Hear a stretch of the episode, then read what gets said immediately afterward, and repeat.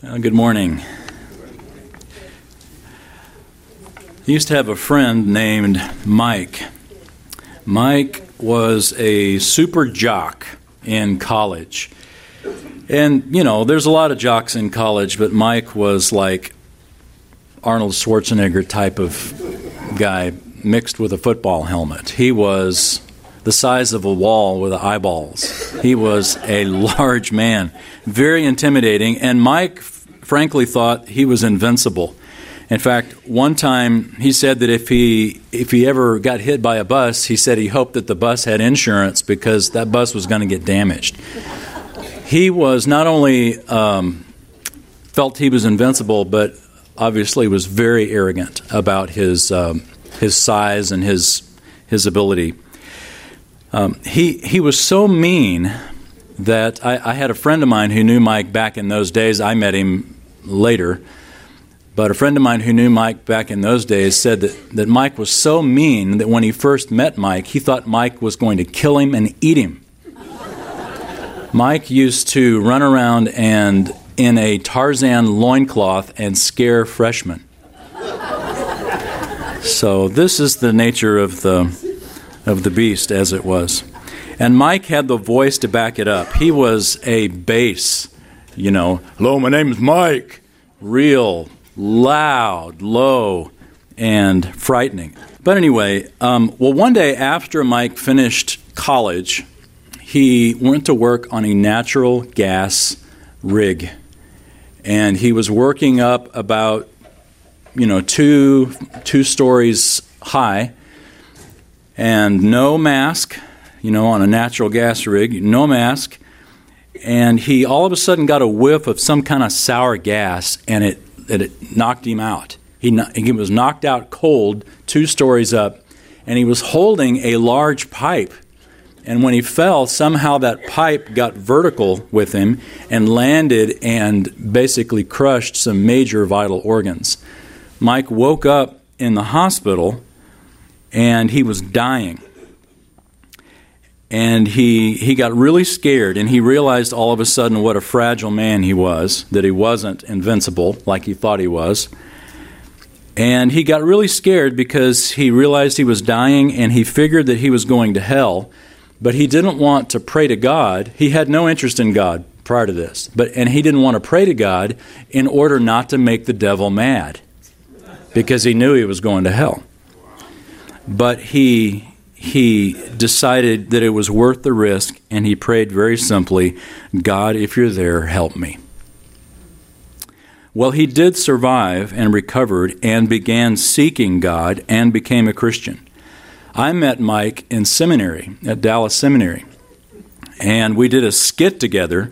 It's funny how his life was transformed. We did a skit together with a few others in one of our classes, and it was the the the part in the book of Acts where the apostle Peter heals the lame man, and uh, Mike played Peter. And there was one scene, one part of it where uh, I think it was in one of Dr. Hendricks' classes. Anyway, Dr. Hendricks says, you know, Mike or Peter, you, you tell him, you know, you're going to tell this person to get up. And Mike said, I'm telling you to get up. it was hilarious. And this. Uh, and a couple of us just said, Mike, Mike, it's okay. It's just a skit. It's just a skit. Everything's fine. I'm telling you to get up. And it was funny. This poor little little woman was playing the lame man, and she just was absolutely mortified when Mike hollered at her. And it was kind of frightening, actually. But Mike accepted Christ, and people who knew Mike beforehand could not believe that it was the same man afterwards. Because, and, and, to Mike's credit, of course, as soon as he did that, he was very broken that he had scared this young woman. And the skit all of a sudden paused, and Mike was very tender and apologized that he had scared this, this lady. Whereas before he was running around terrifying freshmen in a loincloth. Completely different man. This is what the grace of God can do to anybody to anybody.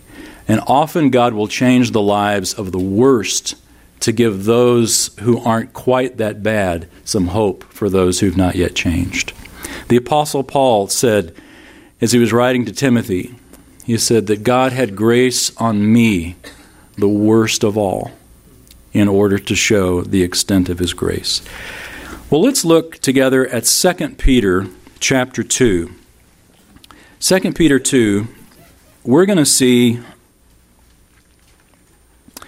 how the Word of God has a great transforming power on our lives, not only the lives of others. We've spent several times together, several weeks so far in 2 Peter. And just kind of by way of review, you'll remember in chapter 1, Peter tells us that the foundation of our faith the foundation of our life as a Christian is faith in Jesus Christ. He tells us that we're to add to this faith a number of qualities, and he lists these qualities that we're to add to our faith. And then he tells us that if we're very diligent to add to these, that we won't that we won't go backwards, we'll go forward that if these qualities are yours, he says there in verse 8, if these qualities are yours and are increasing, they render you neither useless nor unfruitful in the true knowledge of our Lord Jesus Christ.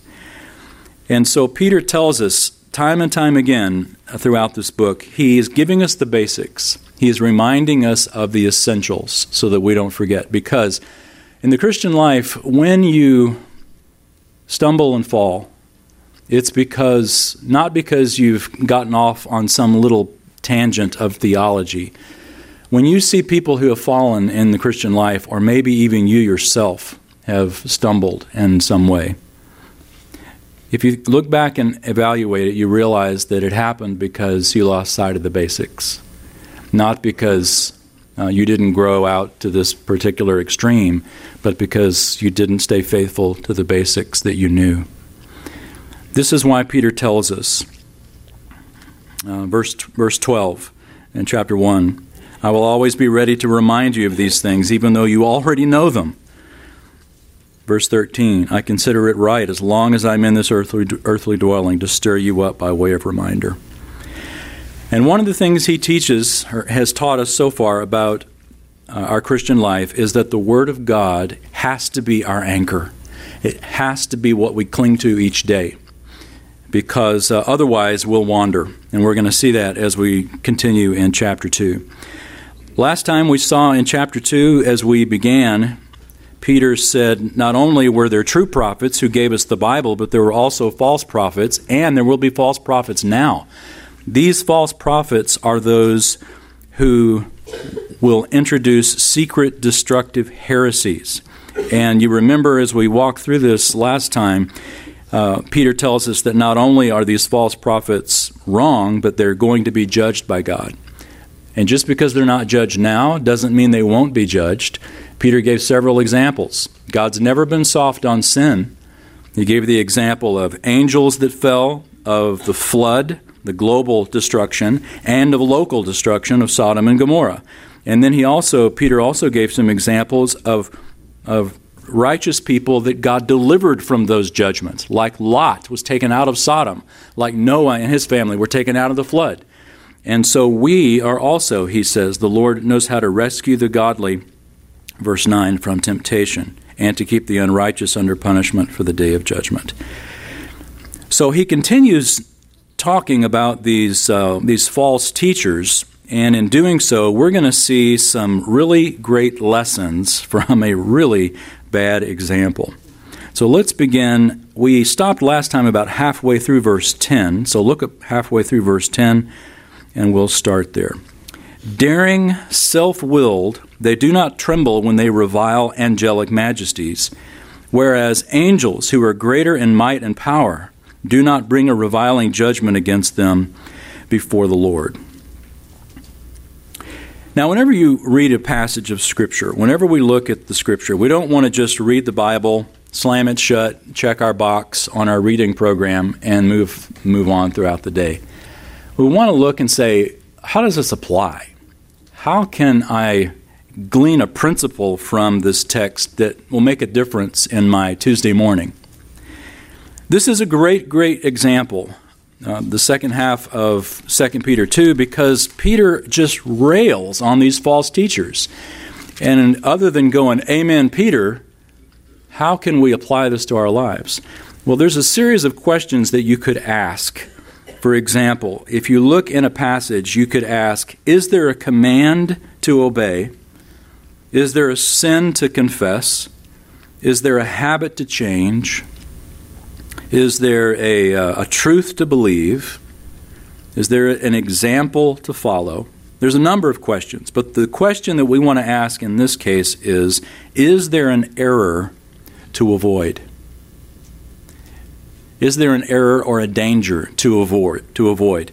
And we're going to see them left and right. In fact, there are six dangers or six errors of these false teachers that if we flip it on its head, it can become a very positive lesson for us.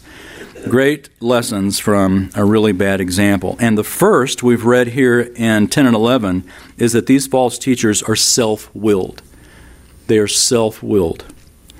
Peter says they do what they want, regardless of God's word. That's what self willed means. That you're doing what you want to do. You're not doing what God wants to do, you're doing what you want to do.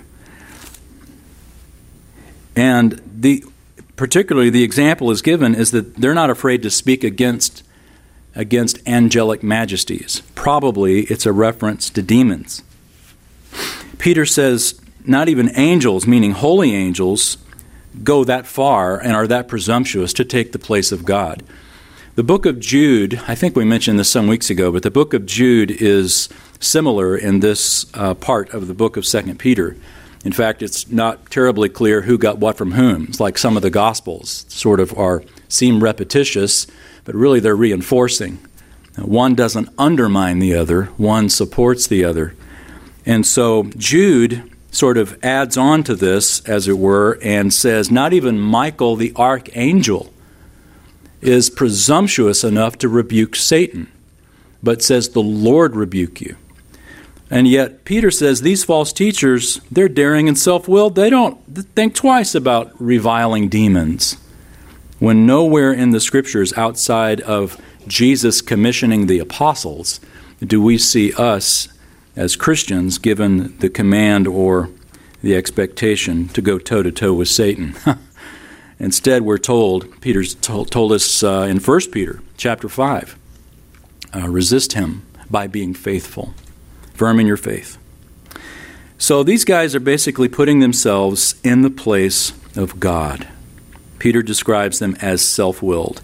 So when we flip that on its head, for us, the example, uh, the application to follow is to submit ourselves to God and, and not to be self willed, but to be like Christ in Gethsemane, who says, Lord, here's my request, but not my will, but yours be done. So that's number one. They're self willed. Look at verse 12 as we look at the next one. Peter writes, But these, like unreasoning animals, born as creatures of instinct, to be captured and killed, reviling where they have no knowledge, will, in the destruction of those creatures, also be destroyed, suffering wrong as the wages of doing wrong. Now let's pause there in that verse. Creatures of instinct. This is the second quality of these false teachers, or second bad example. They're creatures of instinct. When I was in college, my roommate, uh, Vince, lived with me, obviously, roommate, and uh, my dog, Sam, whom I've mentioned before, uh, lived with us too. And Sam was ruled by her stomach.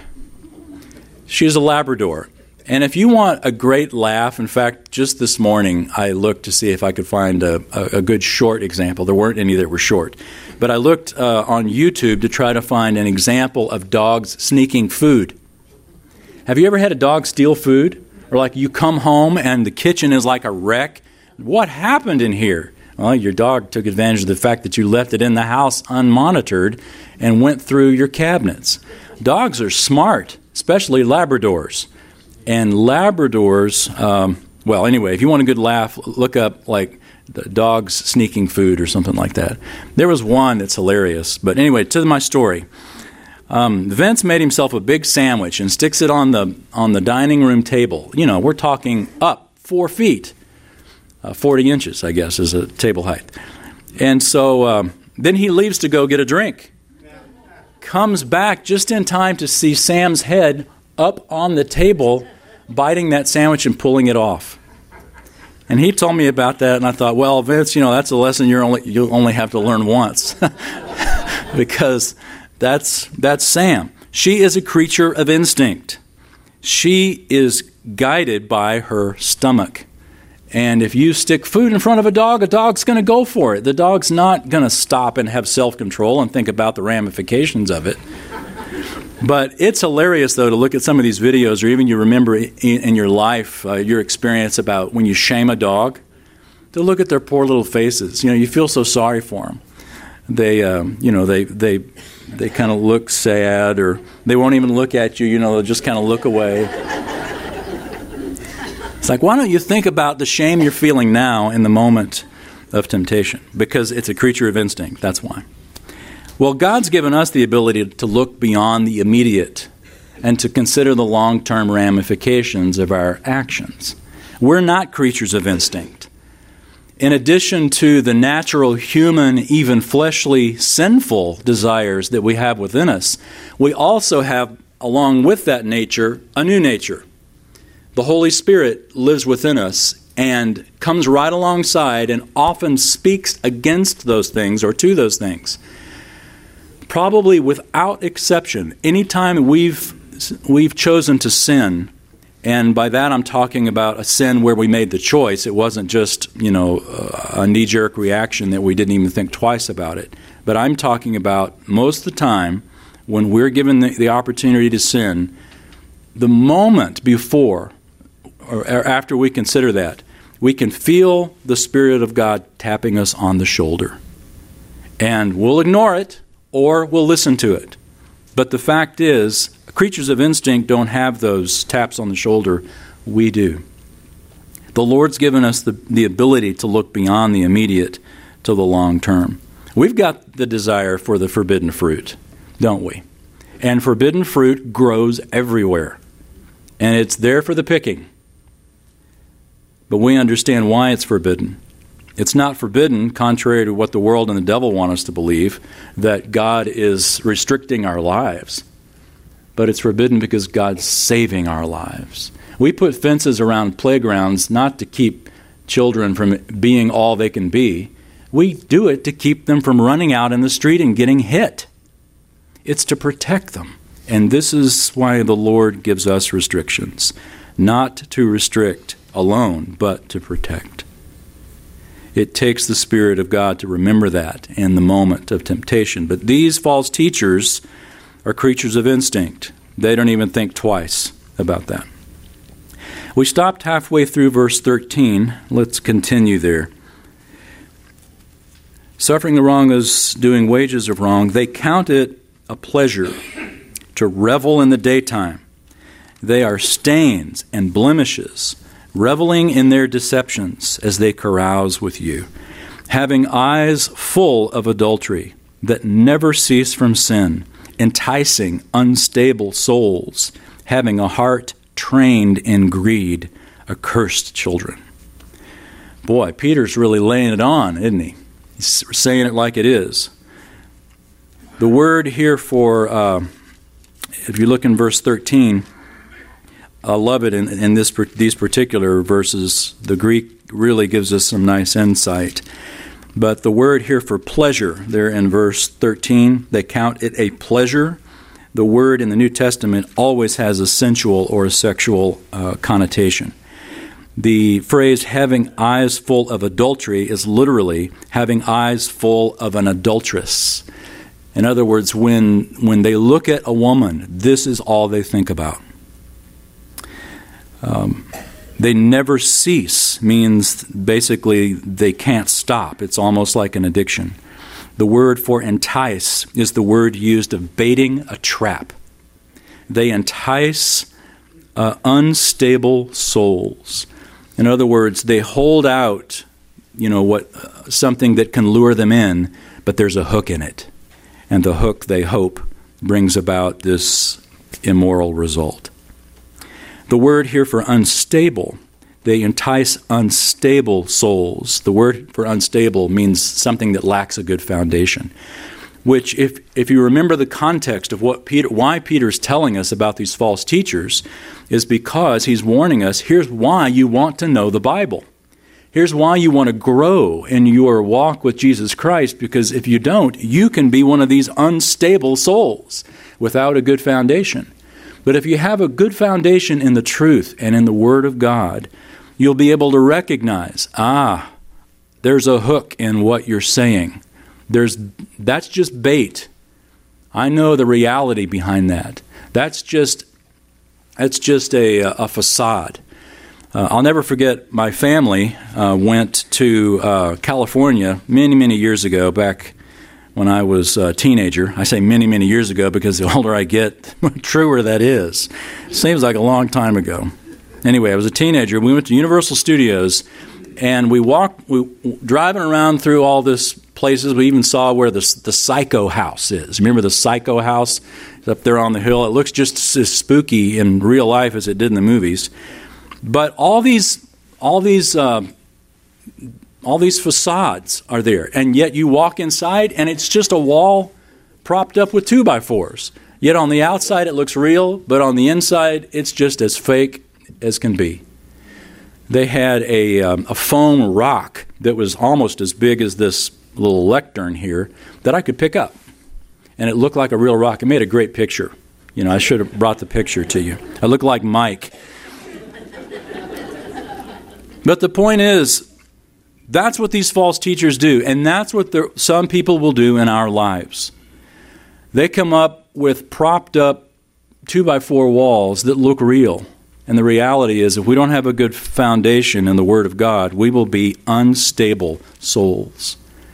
And we will be susceptible to their lies and to the hook that's behind the bait. Peter continues, verse 15. Forsaking the right way, they've gone astray, having followed the way of Balaam, the son of Beor, who loved the wages of unrighteousness, but he received a rebuke for his own transgression, for a mute donkey, speaking with the voice of a man, restrained the madness of the prophet. Oh, you could tell Peter's got a sense of humor just to bring that illustration up, which is a, is a great reminder to us about uh, Balaam. Remember Balaam in the, in the book of Numbers? This is the guy who, the king of Moab, this is the time when the Hebrews were coming up. They were about to enter the land. They'd come around underneath, uh, uh, all the way down to the Red Sea, come all the way up on the, the east side of the, the southeast side of the Dead Sea, and now they were standing in the area of the plains of Moab. They were all camped there. And on top of Mount Nebo, or a couple other names as well, Balaam stood up there in the very mountain where Moses would go up and take his first and last look at the promised land. Balaam was there and was told, was counseled by the king of Moab to curse the Hebrews, to, to bring a curse upon them because their reputation had preceded them. This is the, the people whose God had parted the Red Sea. And Balak says, I don't want them anywhere close to me, and hired Balaam, this prophet, to come and curse the Hebrews. And Balaam initially went, but he went under the guise of, well, I can only say what God tells me to say. Well, we know from Peter that Balaam's motive was impure. And the Lord, um, it's wonderful to read Balaam's story. The punchline of it basically, as we're given here, Peter tells us that a mute donkey rebuked Balaam. And it says here, speaking with the voice of a man, that the word there for man isn't the word for male, it's the word for human. The vo- a human voice is what Peter means. In fact, Balaam's donkey was female. And I don't know if God honored that in voice, but wouldn't that have been fun? Balaam's riding his donkey, and all of a sudden, in a woman's voice, Balaam, what are you doing here?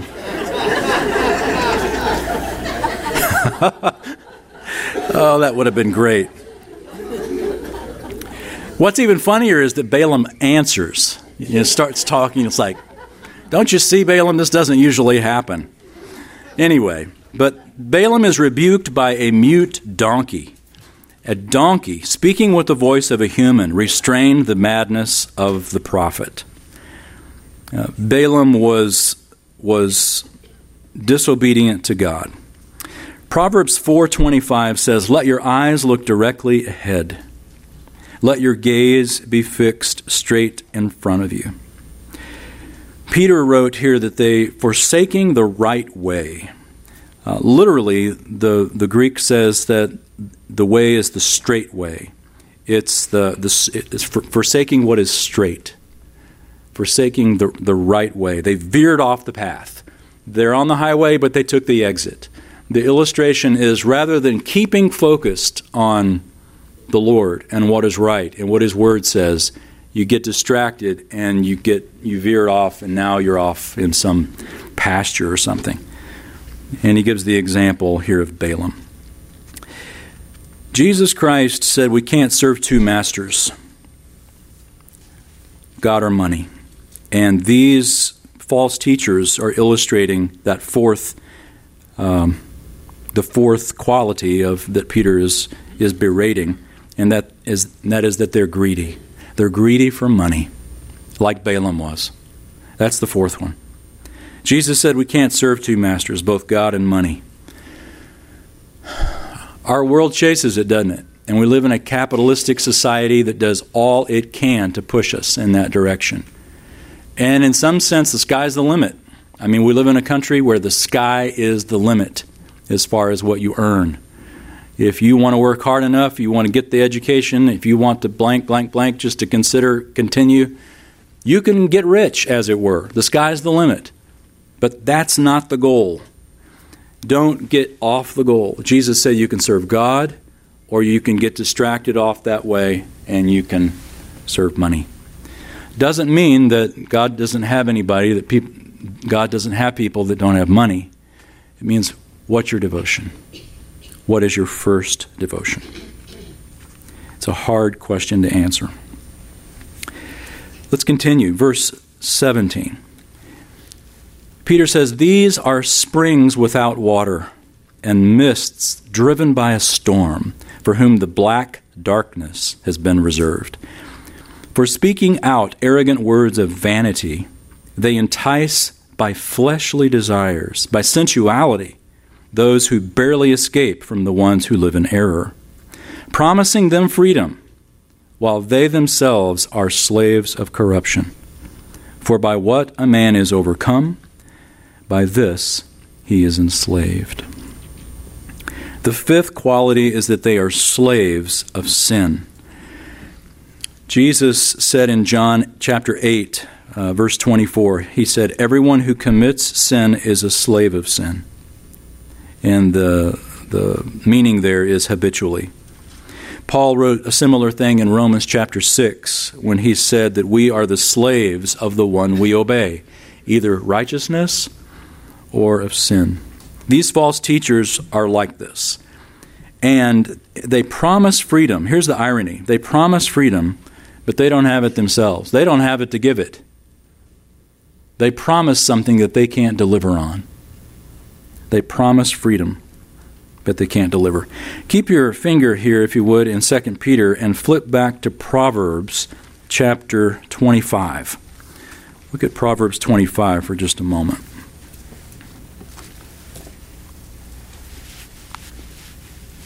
Peter is probably paraphrasing or has this in mind as he writes this verse that we just read. Proverbs 25, down in verse 14.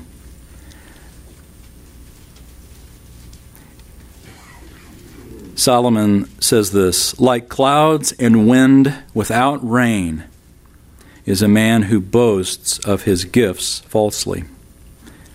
Like clouds and wind without rain is a man who boasts of his gifts falsely. To boast of your gifts doesn't mean, um, hey, I'm a gifted singer. That's not what that means. It means to boast of gifts. In fact, I think if you look in the margin, literally a gift of falsehood, meaning you're promising something, you're promising a gift, but you never mean to give it. And that fits because, like, a clou- like clouds and wind, but no rain. You got a, a storm cloud up there that doesn't rain. What's the point? It's boasting. A cloud and wind should produce rain. A person who boasts of his gifts should produce the gift, but they don't. This is, this is what Peter has in mind. A leader or the, these false teachers who make promises that they can't keep. They can't deliver on it. It's sort of like the prosperity gospel uh, preachers today. You know, if you give God $100 or whatever whatever it is, then God will give you, you know, even more. What a great investment financially. Well, except that it doesn't work. It's it's a cloud without rain. Keep your finger or a, your uh, a bulletin or something there in Proverbs 24 because we're going to come back to it. But then look back now at 2 Peter 2. False teachers promise, but they don't deliver because why? They are slaves of sin. I remember years ago in April that I started, I just began to notice how often I would eat sweets. Walk, you know, we'd go to my grandmother's house or we'd go to, uh, uh, we'd be in a, a buffet line or something, and if there was a dessert, well, there's a dessert, I'll eat it. Or if we're walking, you know, through someone's house and there's a plate of cookies that's obviously there for people to enjoy, why not have one? And I just began to notice just the impulse or the impulsivity of my reaction to sweets. It's there, so I'll eat it. And so I thought, you know what? And I know it was April because I decided for the month of May, I'm not going to have any sweets. I just thought, this is ridiculous. I am not going to be ruled by my body. I'm going to rule my body. Well, May is one of those months with 31 days. Why don't I choose February or something for this this event? And I just thought I decided I put myself to a little test. And May, you know, is my anniversary. It's that that um, that that month also, and it's also usually when Kathy's family has family reunion. Family reunion. You've got these wonderful East Texas ladies that bring pies. Acres and acres of pies. And any kind of pecan pie that you want. And I thought, why did I make this stupid promise to myself? And, uh, you know, the, the pies were there mocking me from the table, just daring me and I and I didn't have one. I'll, honestly, I made it through May, but I tell you what, June first, I caught up. But it was terrible, and I guess what was terrible about it is I didn't realize. I surprised how many opportunities I had. When you start saying no, you start realizing how many opportunities there are to say yes. But when you're saying yes, you don't realize how often it's happening.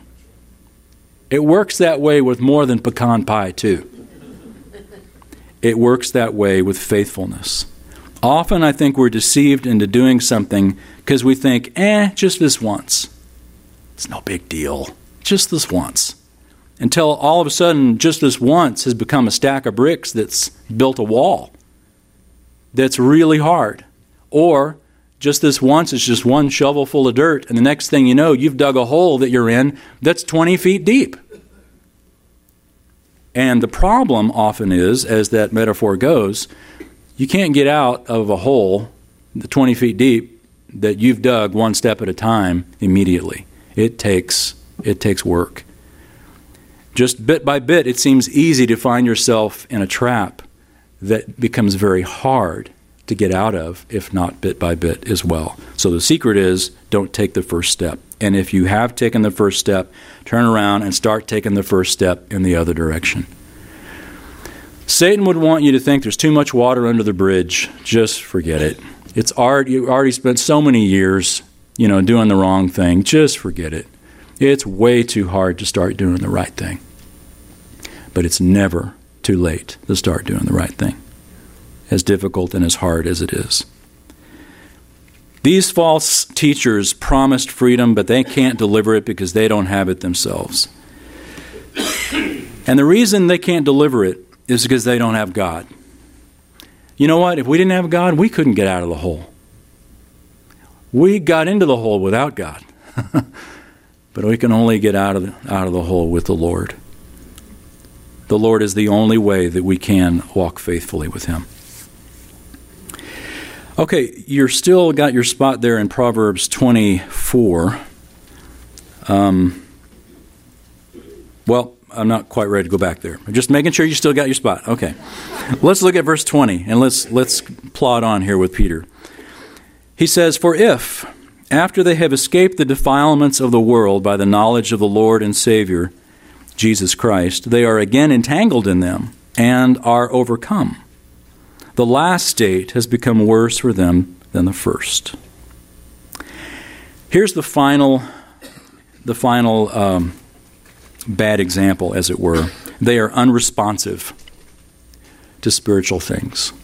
They're unresponsive to Jesus Christ.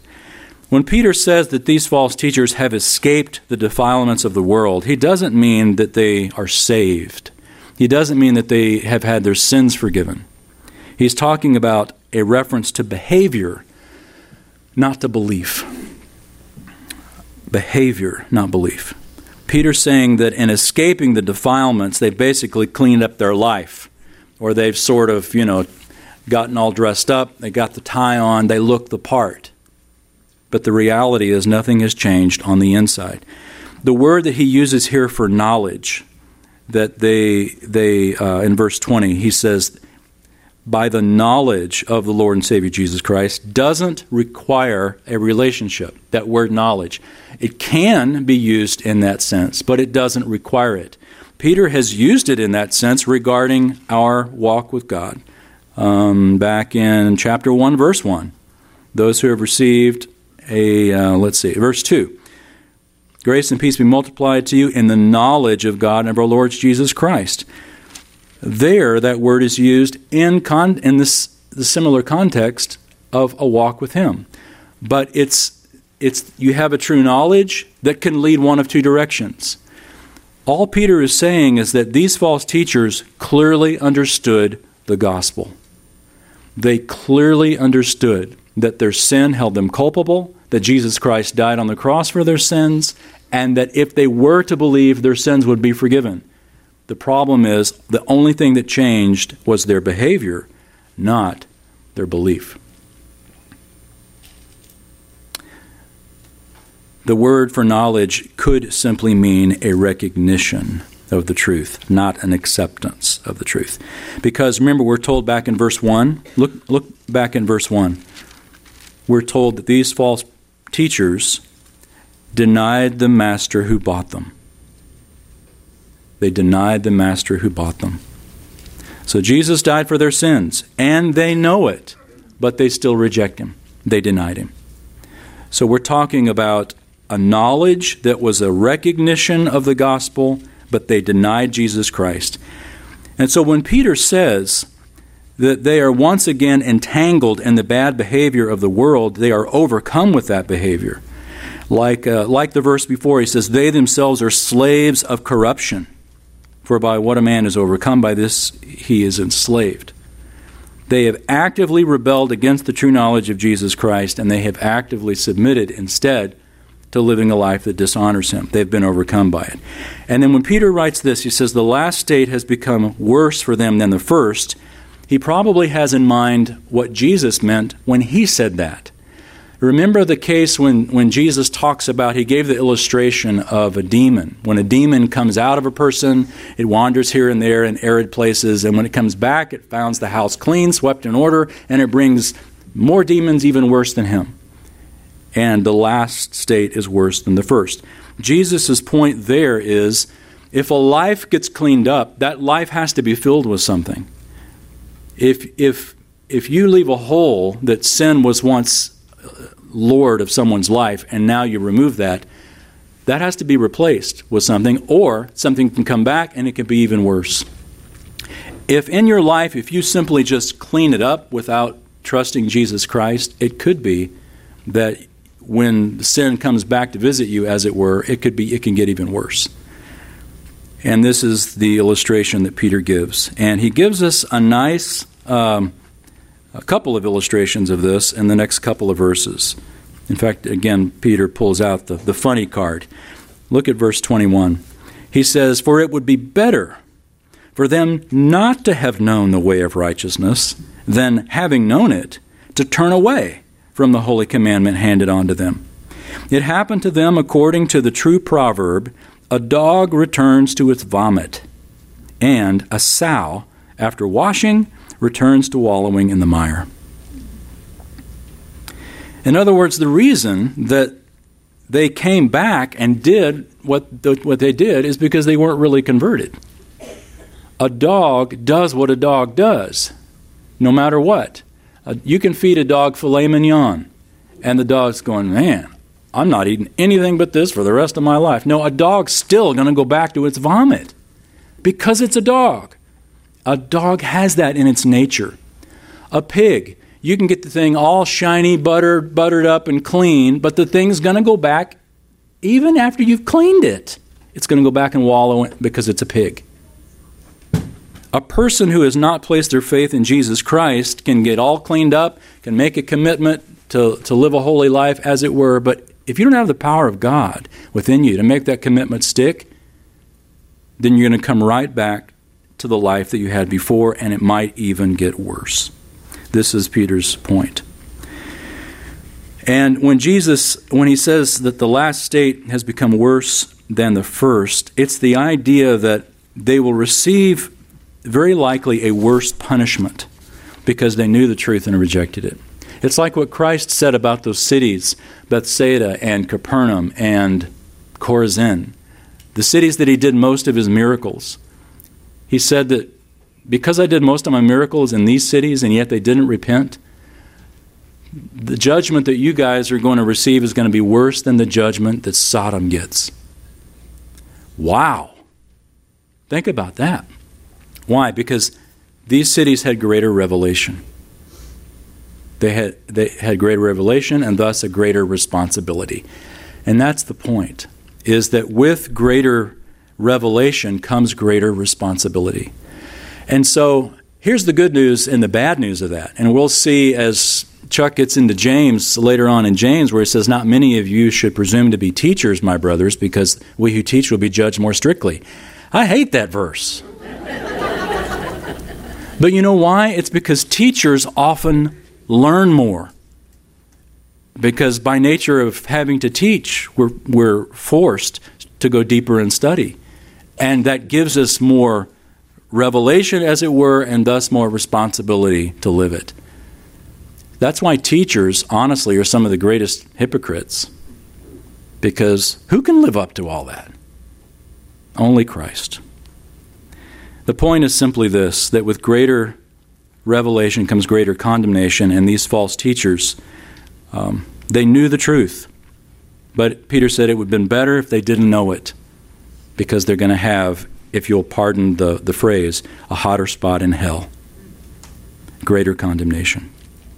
Okay, now, Proverbs. Turn back to Proverbs 26. Peter is quoting from, uh, I said Proverbs 25, turn one chapter over. He's quoting Proverbs 26 verse 11. Look at Proverbs 26 11. He says, Like a dog that returns to its vomit is a fool who repeats his folly. This is what Peter's quoting. The word here for fool is the Hebrew word kasil. It's the most common word used for fool in Proverbs. Proverbs talks about fools a lot. There's a number of Hebrew words that are used throughout it, but kasil is the most common word, and it doesn't necessarily mean someone who isn't that sharp. It's, it, it's not talking about what your mental ability, it's talking about your moral decision. Proverbs, when it speaks of a fool, it speaks of a person's chosen outlook not his mental capability. And so a fool who repeats his folly is called that because it's what he chooses. It's what he chooses. Just like a dog, it goes back to his vomit. So this is Peter's giving this example. And then he mentions the sow as well, which isn't a biblical proverb, it's more one that was uh, familiar in Peter's day. So, with these six bad examples, Peter basically contrasts the knowledge of Christ.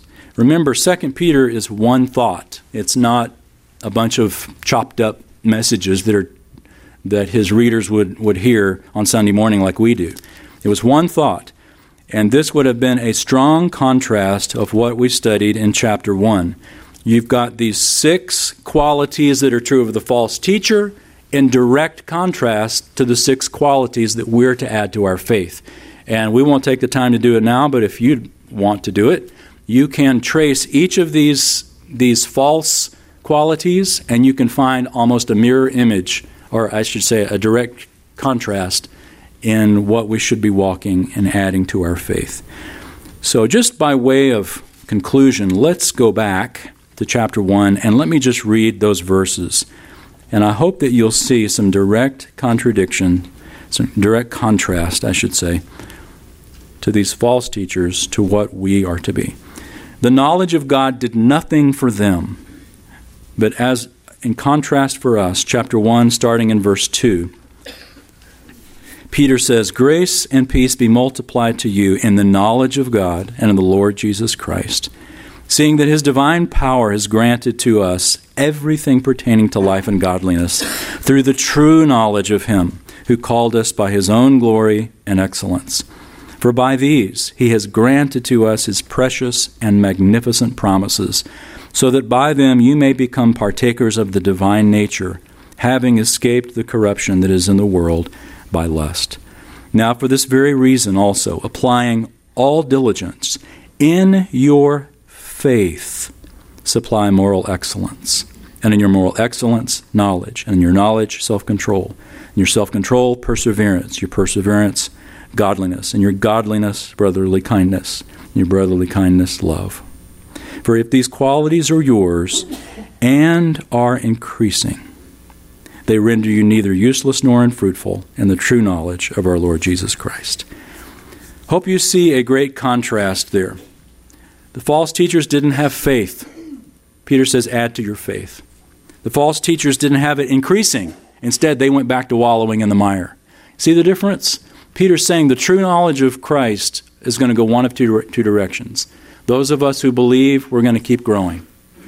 Those who don't are going to go back to the, to the life that it was before. And let me encourage you. You may be thinking, wow, so I wonder if I'm saved. Because I still do some of the stuff I did before I was a Christian. In fact, I've done it for years. Peter says if these qualities are yours and are increasing, he doesn't say if you got it all nailed.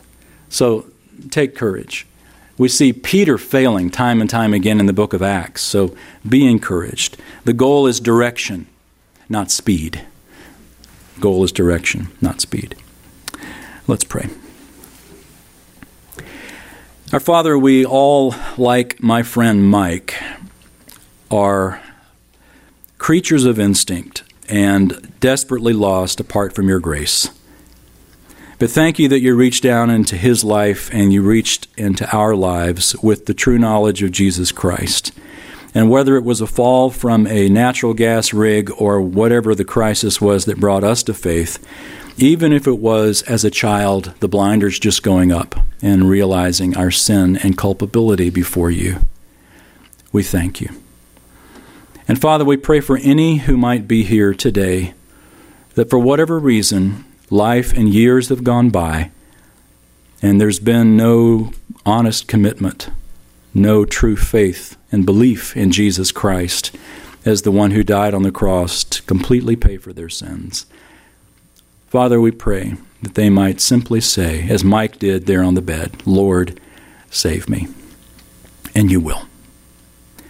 And help the rest of us, Father, as we plod on day by day, year by year that the qualities here would be ours and would be increasing, that we would be fruitful and give honor to Jesus until he comes. And it's in his name we pray. Amen.